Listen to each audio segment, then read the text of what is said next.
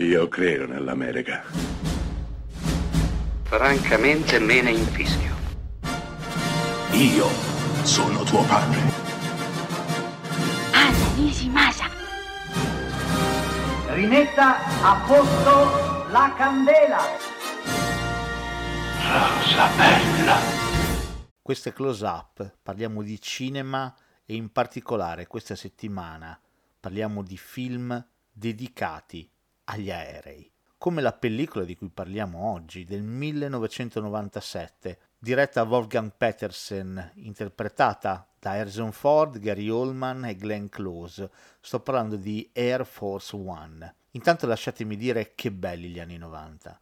Il cinema era tutta un'altra cosa, aveva meno sovrastrutture, si facevano film molto più semplici, anche più alimentari se volete, le piattaforme di streaming non esistevano ancora, quindi il livello di pellicole prodotte era ancora estremamente alto e quindi capitava di vedere anche film come questi, Air Force One appunto, film praticamente tutto ambientato all'interno dell'aereo presidenziale, dove Harrison Ford interpreta proprio il presidente degli Stati Uniti, qui in ambasce perché il terrorista Gary Oldman vuole prendere il controllo dell'aereo e vuole prenderlo come ostaggio, ma lui, ex militare, darà del filo da torcere al gruppo di mariuoli capitanati da Oldman, riuscendo ovviamente alla fine ad avere la meglio. Chi vi parla non ritiene Air Force One un grande film, però è vero anche che questo tipo di pellicole,